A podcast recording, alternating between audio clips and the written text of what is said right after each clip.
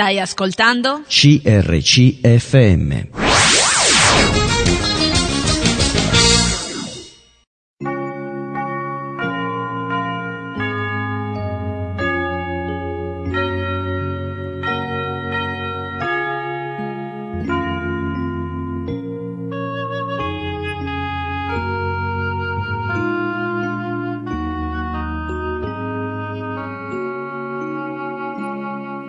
In ogni città, alla domenica, gruppi di credenti si riuniscono per lodare il Signore, condividere le proprie esperienze e ascoltare la sua parola, con espressioni diverse da luogo a luogo. Ogni domenica, alle ore 10, trasmettiamo uno di questi incontri e presentiamo la realtà evangelica che li dà vita. Ascolteremo ora il culto della chiesa di Lissone, sita in via Monza 11. Lissone è un comune in provincia di Monza e Brianza e confina a sud con il capoluogo, dista circa 18 km da Milano. Il territorio comunale è situato completamente in zona pianeggiante, ha una quota media di 191 metri sul livello del mare e una superficie di 9,3 km quadrati. La popolazione al censimento 2001 ammontava a 34.450 abitanti, in crescita anche negli ultimi anni. Dalla fondazione al secolo XI Lissone visse la vita stentata di un villaggio agricolo, sito fuori dalle vie commerciali e con territorio poco produttivo poiché povero di acque. Invasioni barbariche, guerre, carestie, epidemie ne misero in forse più volte la sopravvivenza. Il declino dei comuni, le lotte tra signorie e la dominazione spagnola ridussero al limite le condizioni di vita a Lissone. Il territorio apparteneva a pochi grandi signori alle cui dipendenze stavano quasi tutti gli abitanti, legati alla terra da contratti esosi, senza speranza di riscatto. Alla fine delle guerre di successione, con il Trattato di Aquisgrana del 1748, il territorio milanese passò definitivamente sotto il governo illuminato dell'Austria. Ne ebbe giovamento l'agricoltura, il commercio, le industrie e in tutto il territorio si diffuse un nuovo benessere. Dal 1840 al 1850 si vede sorgere a Lissone delle prime grandi aziende a carattere industriale e commerciale insieme, che fanno conoscere e apprezzare il mobilio locale in tutta Italia. A partire dal 1850 Lissone può essere considerato il più importante centro mobiliero italiano, con una produzione diversificata al massimo negli stili e nella qualità, almeno secondo i criteri di giudizio del tempo. Con i primi anni del XX secolo nascono a Lissone aziende che riducono i tronchi in tavole, che producono i primi compensati, poco assorbiti dal mercato di allora, e aziende che installano macchine per la costruzione di mobili. Nel primo dopoguerra la produzione artigianale di Lissone, sempre alla ricerca di nuovi sbocchi, accoglie l'invito del movimento razionalista che con l'etichetta moderno sta prendendo piede anche in Italia. Architetti e arredatori di quella scuola trovano localmente chi realizza in modo ineccepibile le loro idee e la Triennale di Milano del 1933 ne è il vittorioso collaudo. Ultima ma non meno importante annotazione la fondazione nel 1955 dell'Istituto Professionale di Stato per l'Industria e l'Artigianato Meroni, che sostituendo la vecchia scuola di disegno e intaglio si è specializzato nella formazione professionale a vari livelli di mobilieri e di arredatori. Ascolteremo ora il culto della Chiesa Cristiana Evangelica di Lissone, sita in via Monza al numero 11. Predica Maurizio Colombatto. Buon ascolto. Di solito quando noi cristiani del Nuovo Testamento andiamo a leggere l'Antico e definiamo antico non perché sia pre da buttare via, ma semplicemente perché voi sapete che Dio si è rivelato nella, nella storia dell'umanità in periodi ben distinti. Eh, nella, definiamo nell'antico patto, ecco, per, definire, per chiamarlo più correttamente così, cioè definirlo Antico Testamento vuol dire, sembrerebbe che posso prenderlo e cestinarlo, tanto è vecchio, non serve più a niente. E nell'antico patto, cioè quando Dio si è manifestato agli uomini e ha detto ok, io voglio essere il vostro Dio e voi sarete il mio popolo, ha stabilito delle regole per le quali poter avvicinarsi a Dio a lui. E quindi ha dato, voi sapete, dieci comandamenti che non erano solamente dieci, perché se andate a guardare nel Levitico o nella, nell'Antico Testamento, nella parte nel cosiddetto Pentateuco, troverete una marea di disposizioni, di proibizioni che ti dicono aspetta, forse oh, non mi posso neanche più muovere. In effetti il popolo della, diciamo, che viveva sotto la legge viveva con, diciamo, con una spada di Damocle sulla testa pensando che prima o poi Dio li avrebbe comunque fulminati e vivevano più o meno con questo terrore, con questa paura.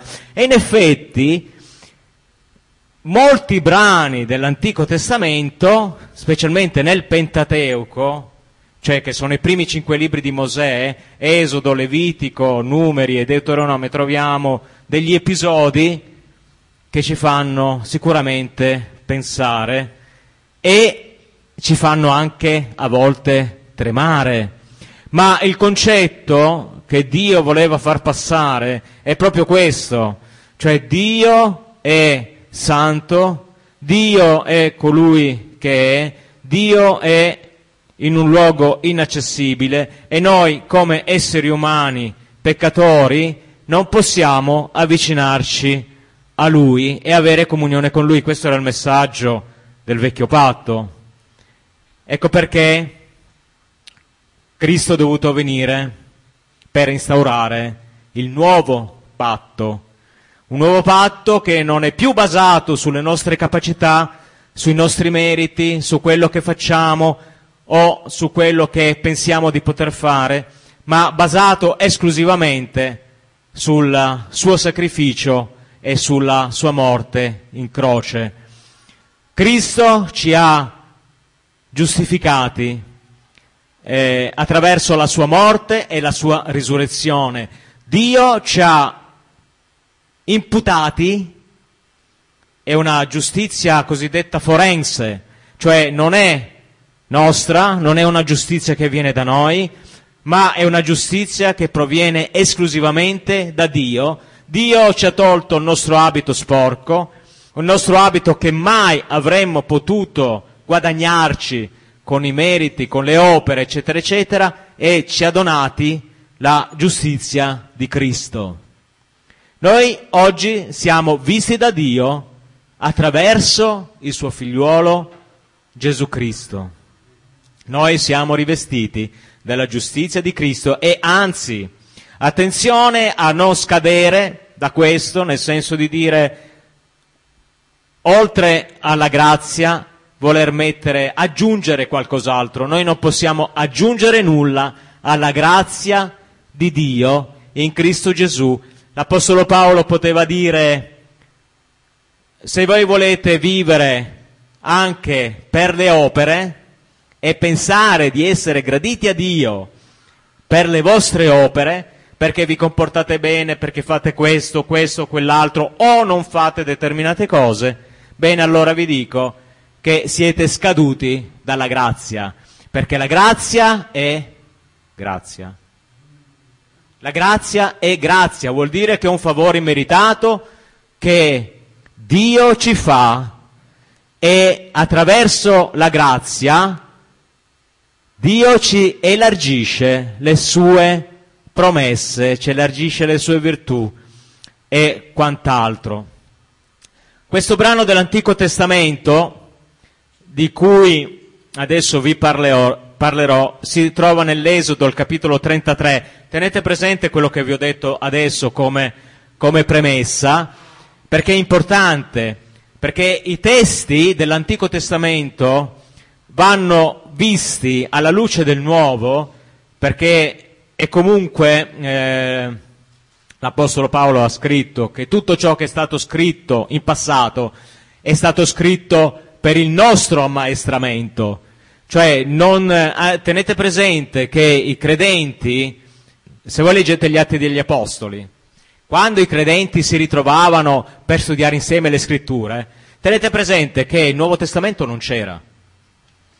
Che cosa studiavano? Studiavano l'Antico Testamento, alla luce della rivelazione ricevuta da Cristo Gesù.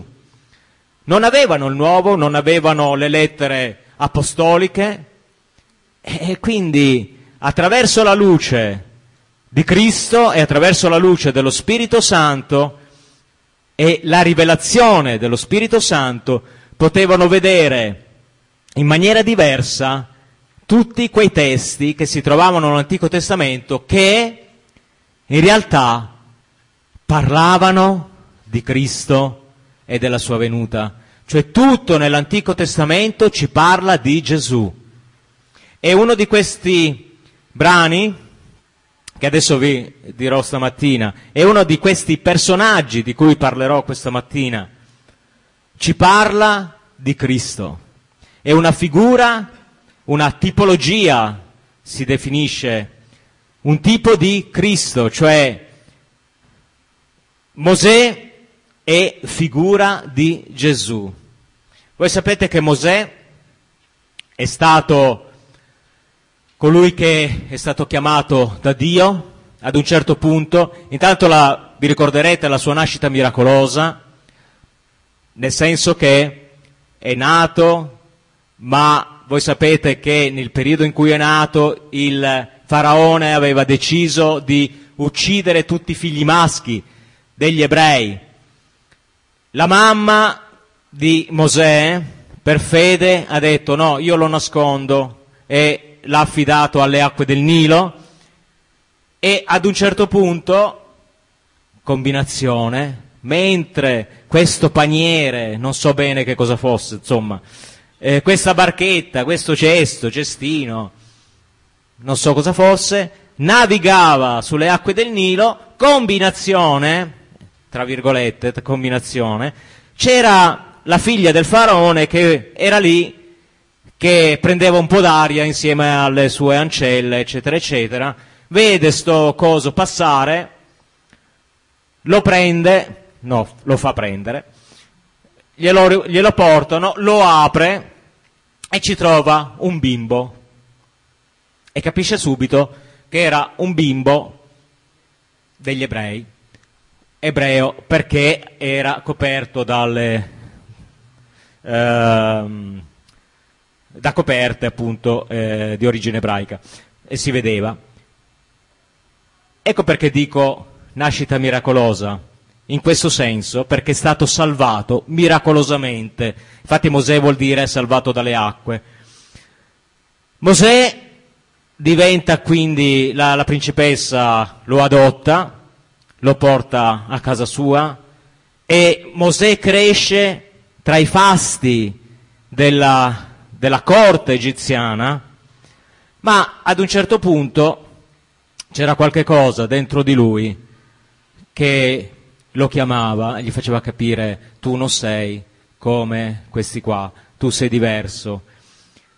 E voi sapete che un giorno Mosè, e la scrittura non ci chiarisce bene come lui abbia saputo di essere comunque di origine ebraica, Fatto sta che un giorno la scrittura ci dice che ebbe in cuore di andare a trovare i suoi fratelli ebrei.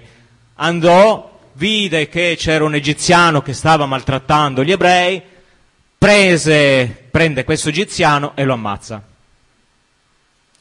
Lo uccide, lo seppellisce nella sabbia lì del, del Cairo, del, dove era, insomma, sotto la sabbia, sperando che sparisse Invece qualcuno aveva notato, l'aveva visto, non lo so, que- aveva notato quello che aveva fatto e lo accusa. Tu, tra l'altro un ebreo gli disse questo, uno del suo popolo, lo accusò. Vuoi uccidere me come hai ucciso l'egiziano? E con le spalle al muro Mosè dice cosa devo fare? prende e scappa e se ne va nel deserto e lì nel deserto riceve la chiamata da parte di Dio. Dio lo chiama e gli dice, senti Mosè, ho visto l'afflizione del mio popolo, ho visto che il mio popolo si trova in distretta e tra l'altro notate una cosa, che il popolo di Israele, dall'altra parte, Dico dall'altra parte perché il popolo era in Egitto mentre Mosè si trovava nel deserto. Insomma, il popolo pregava, pregava Dio che qualcuno lo liberasse. Ma Dio, siccome non fa le cose da solo, ma Dio avrebbe potuto mandare, che ne so, uno stuolo di angeli a prendere tutto il popolo, tac, li trasporta su una nuvola e li fa uscire. No, Dio non fa così. Dio si usa di uomini, di donne consacrati che lui chiama apposta per uno scopo specifico e questo è Mosè. Quindi il popolo pregava e Dio ascolta il grido del popolo di Israele e dice io ho ascoltato il grido del mio popolo e so quello che sta passando, so che gli egiziani, eh, quello che gli egiziani stanno facendo al mio popolo. E chiama Mosè. E Mosè, voi sapete che eh, all'inizio era titubante, gli dice vabbè signore ma scegliti un altro e Dio gli dice vabbè scusa ma se io ho scelto te perché devo scegliere un altro? Gliel'ha detto in maniera diversa, nel senso che ad un certo punto eh, Dio quasi quasi si stava arrabbiando con Mosè, dice vabbè o vai tu o vai tu. E, eh, e Mosè dice ah vabbè visto che ho scelta vado io, ok. E quindi Mosè va. E poi sappiamo che Mosè con la potenza di Dio fa tutti quei miracoli, le famose dieci piaghe, eccetera, eccetera, dulcis in fundo, Dio libera il popolo di Israele e lo porta, inizia il cammino verso la terra promessa quella terra che aveva promesso ad Abramo, Isacco e a Giacobbe. Ad un certo punto del loro cammino il popolo si ferma una, vicino al monte di Dio in Oreb e Dio chiama Mosè a salire sul monte, sul Sinai, per ricevere le tavole della legge. Mosè sale, voi sapete che Mosè è rimasto 40 giorni su, alla presenza di Dio, 40 giorni e 40 notti, ma cosa succede? Che mentre Mosè si trovava su a colloquiare con Dio, e Dio gli ha fatto vedere, io credo che Dio in quei 40 giorni e in 40 notti gli ha fatto vedere non solo cose relative alla, a quello che doveva essere il tabernacolo per la sua costruzione, cioè gli ha fatto vedere, io credo anche il passato della storia di Israele, perché molti si chiedono come faceva Mosè a sapere cosa era successo prima, oltre eh, alle cose tramandate sicuramente, ma io credo che Dio gli ha dato delle rivelazioni particolari in quel periodo.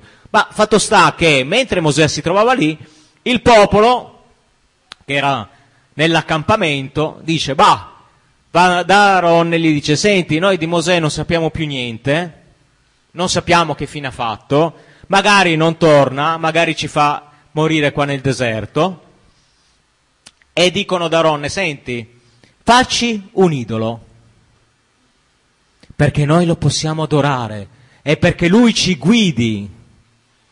Aronne era il fratello di Mosè e sarebbe diventato il sommo sacerdote, dalla sua discendenza sarebbero poi venuti tutti i sommi sacerdoti dell'Antico Testamento, discendenti di Aronne. E Aaron, preso un po' alla sprovvista, così dice, va bene, datemi tutti, tutte le cose d'oro e vi faccio un bell'idolo. Infatti eh, fa l'idolo, fonde l'oro e ne fa un, un bue. E tutto il popolo si prostra davanti a questo idolo e non solo, ma dice la scrittura che inizia a sviarsi. Il popolo di Dio, il popolo che aveva visto la manifestazione della potenza di Dio e aveva attraversato il Mar Rosso davanti con la potenza di Dio, aveva visto l'esercito egiziano scomparire nel mare sempre per la potenza di Dio. Vedeva, aveva la presenza di Dio nella colonna di fuoco durante la notte e nella nuvola durante il giorno per coprirli da sole. Aveva la presenza di Dio tangibile.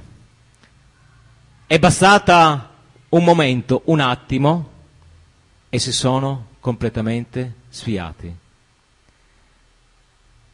E poi anche Aaron, cioè, che poi troverà delle scuse eh, davanti al Signore, dice, eh vabbè, ma non è colpa mia, mi hanno costretto a fare così. E Mosè, con le tavole della legge, scende dal monte e sente dei rumori di festa.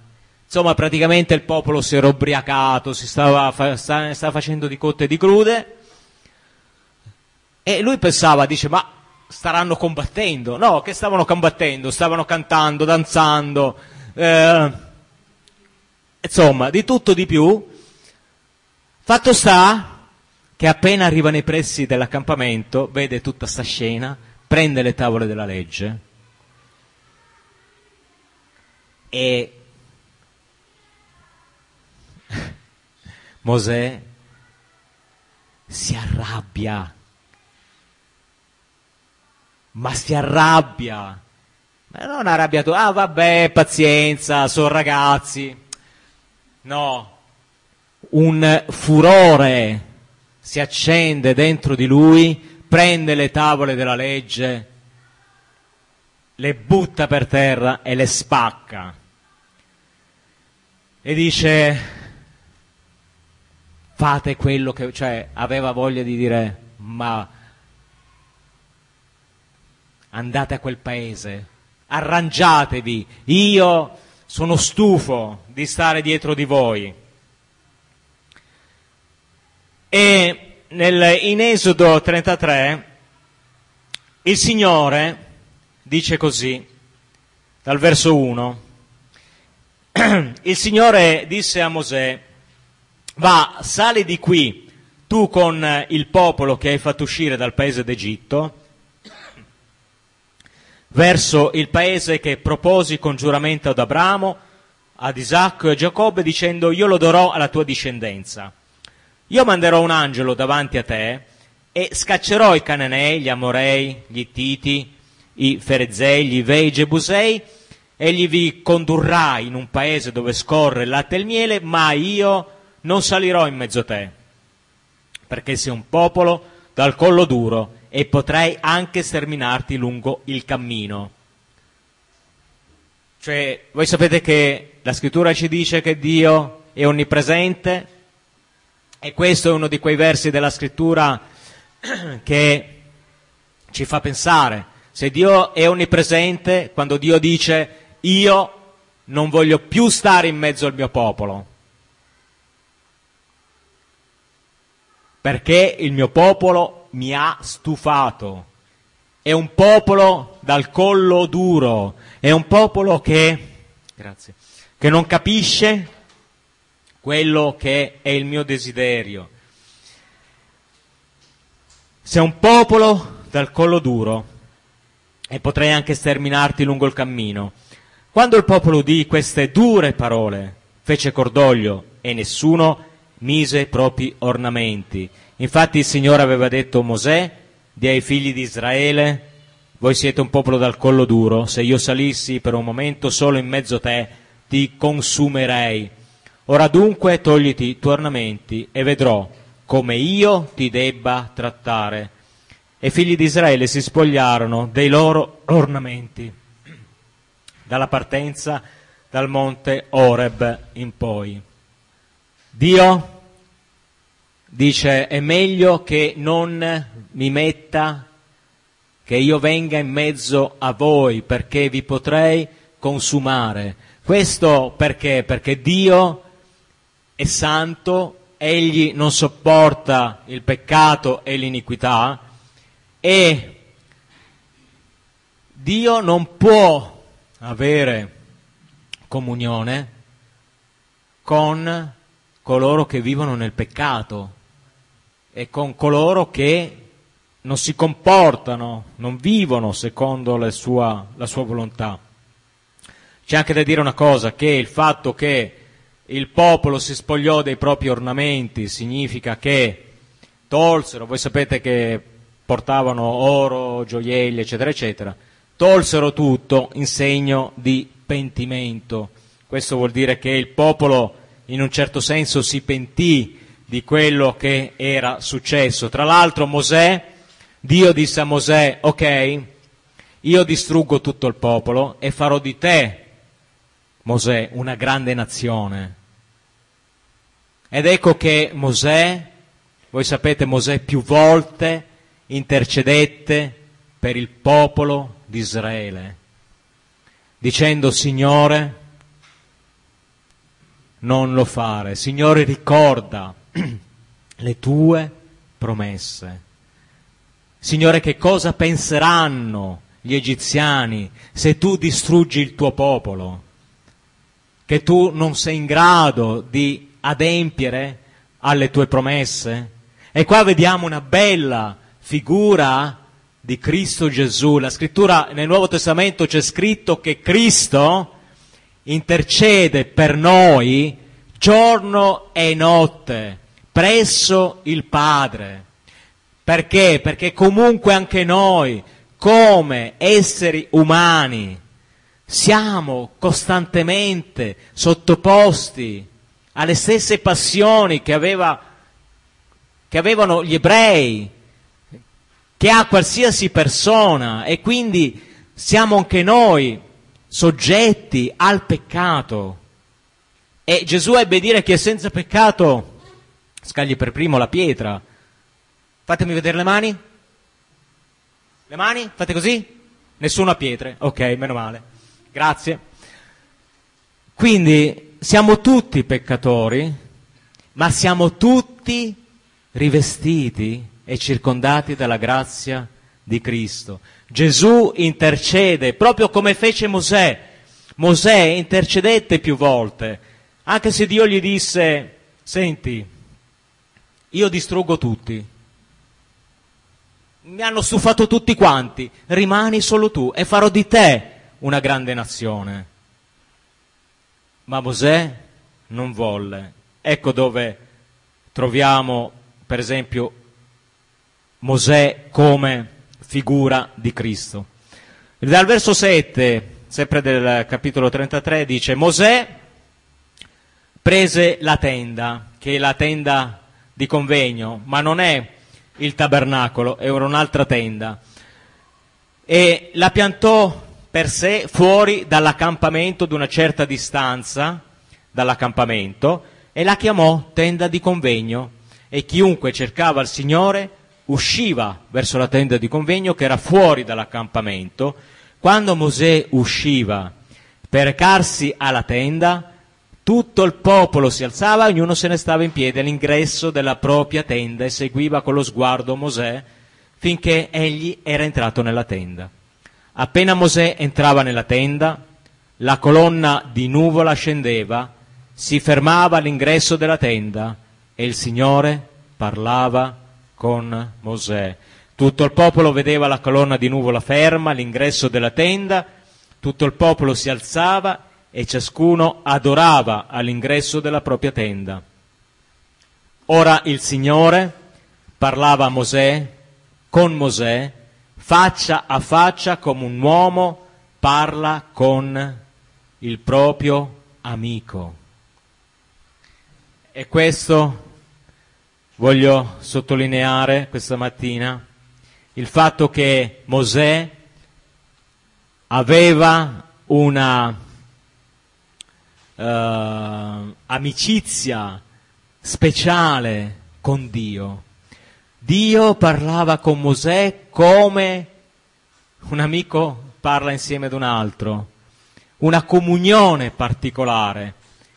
E se voi studiate la figura di Mosè, se prendete tutti i brani che sono contenuti dall'Esodo fino al Deuteronomio e studiate la figura di Mosè, vi renderete conto che Mosè era un uomo che aveva una comunione particolare con Dio. Dio non era nell'accampamento, non era nell'accampamento, ma Dio si incontrava con Mosè. E la cosa che voglio sottolineare è che quando eh, Dio si incontrava con Mosè, scendeva la nuvola, quella che in ebraico la Shekinah, scendeva la presenza reale di Dio. E, ed è questo che cambia le persone, che cambia i cuori delle persone, la presenza di Dio. La presenza di Dio è quella che cambia le nostre vite, è quella che dovrebbe cambiare i cuori, le menti, quello che cambia le circostanze. Vedete, Mosè dice, poi al verso 12, Mosè disse al Signore, vedi, tu mi dici fai salire questo popolo, però non mi fai conoscere chi manderai con me, eppure hai detto io ti conosco personalmente. Non basta una conoscenza mentale di Dio, una conoscenza letterale, bisogna conoscere Dio personalmente. E per avere una conoscenza personale di Dio non è una conoscenza intellettuale, ma è una conoscenza spirituale. Questa conoscenza la si ha non nella mente, ma nello spirito. La rivelazione di Dio avviene nello spirito, non nella mente. Nella mente possiamo sapere alcune cose di Dio, alcune cose, quello che è scritto nella, nella Bibbia, ma la conoscenza di Dio personale è una conoscenza spirituale, perché Dio si rivela nello spirito, non nella mente delle persone. Possiamo avere conoscenza intellettuale. Ora, dice Mosè, se ho dunque trovato grazia agli occhi tuoi, fammi conoscere le tue vie, affinché io ti conosca e possa trovare grazia agli occhi tuoi. La quando tu sperimenti la presenza di Dio, quando tu inizi a conoscere Dio, hai sempre più desiderio di conoscerlo, di conoscerlo a fondo, conoscerlo sempre di più. E conoscere Dio non è una conoscenza, ripeto, intellettuale, ma è una conoscenza anche eh, pratica, di esperienza. E più facciamo esperienza con Dio e più conosciamo Dio. E infatti il Signore gli dice, la mia presenza andrà con te e io ti darò riposo. E Mosè gli risponde, se la tua presenza non viene con me, non farci partire. Cioè, Mosè desiderava sapere che Dio era con lui. Aveva bisogno di saperlo. E io credo che anche noi abbiamo bisogno di sapere che la presenza di Dio è con noi, che Dio è in mezzo a noi. A volte ci limitiamo forse a pregare, cantare, eh, ma non per questo c'è la presenza di Dio. Cioè la presenza di Dio è tangibile. Non possiamo avere una conoscenza eh, così o, o pensare che perché abbiamo dei bei canti o ci sono delle preghiere ci sia la presenza di Dio. La presenza di Dio si sente, quando c'è la presenza di Dio è tangibile, poiché come si farà a conoscere che io e il tuo popolo abbiamo trovato grazie ai tuoi occhi, se tu non vieni con noi. Questo fatto distinguerà me e il tuo popolo da tutti i popoli che sono sulla faccia della terra. E il Signore disse a Mosè, farò anche questo che tu mi chiedi, poiché hai trovato grazia agli occhi miei e io ti conosco personalmente. Dio conosce ciascuno di noi in maniera personale, perché Dio è un Dio personale. Non è il Dio di tutti, nel senso stretto del termine, ma Dio è un Dio personale. Noi siamo figli di Dio grazie a Cristo Gesù. Dio, qualcuno dice, non ha nipoti, Dio ha solo figli. E se tu non sei figlio di Dio, se tu non sei, non hai accettato Cristo Gesù nel tuo cuore come personale salvatore, non puoi avere questa conoscenza personale di Dio e non puoi essere amico di Dio. Sei amico di Dio solamente grazie a Cristo e grazie al fatto che hai accettato Gesù nel tuo cuore come personale salvatore e come Signore e abbiamo la garanzia di avere questo intermediario che prega per noi incessantemente, giorno e notte, proprio come faceva Mosè. E come perché Mosè poté dire, va bene Signore, allora se tu non vieni con noi, se tu vuoi distruggere questo popolo, allora cancellami, cancella il mio nome dal libro della vita.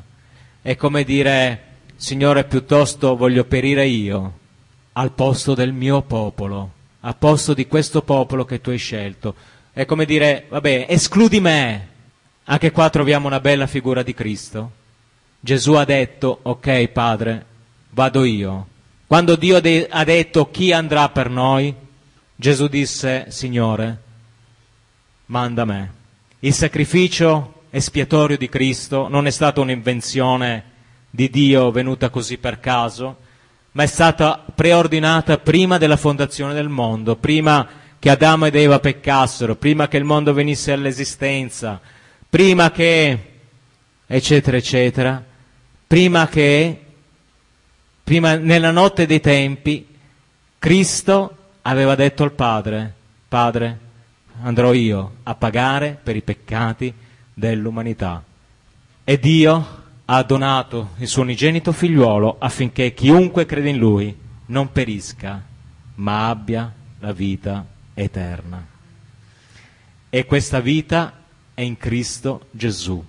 Noi possiamo godere oggi, come singoli credenti, della comunione con Dio, di questa amicizia con Dio, come aveva Mosè, e quando ci raduniamo come Chiesa, della presenza tangibile di Dio a meno che non ci, sia, non ci sia qualcosa che impedisca a Dio di manifestare la sua presenza all'interno della Chiesa. E questo a volte succede. Dio ha punito il popolo di Israele togliendo la sua presenza.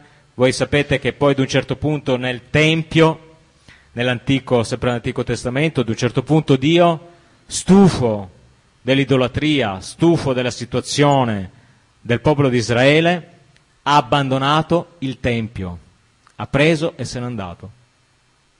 E Dio, se leggete eh, l'opera di Jonathan Edwards, eh, Dio punisce la Chiesa privandola della sua presenza, capirete che a volte Dio è costretto a punire la Chiesa per i propri peccati, togliendo la sua presenza presenza. Ma noi vogliamo confidare che il Signore possa manifestare la sua presenza nel nostro mezzo, perché questo ci contraddistingue da una chiesa nominale, una chiesa morta, una chiesa dove tu entri dentro, ti siedi ed esci come sei entrato, cioè quindi senza aver ricevuto niente, perché Dio non è presente. Entrate in qualche chiesa, diciamo, dove ci sono solamente dei riti, non vogliamo questo. Noi vogliamo una Chiesa viva, dove Dio si manifesta e dove la presenza di Dio possa trasformare le nostre vite, cambiare i nostri cuori e cambiare anche il mondo che ci circonda. Amen. Avete ascoltato il culto della Chiesa Cristiana Evangelica di Lissone, sita in via Monza al numero 11. La Chiesa si riunisce ogni domenica alle ore 10.30 e il martedì alle ore 20.30. Per maggiori informazioni potete andare sul sito www.c-c-b.it oppure telefonare al numero 02 32 06 23 864 ripeto 02 32 06 23 864.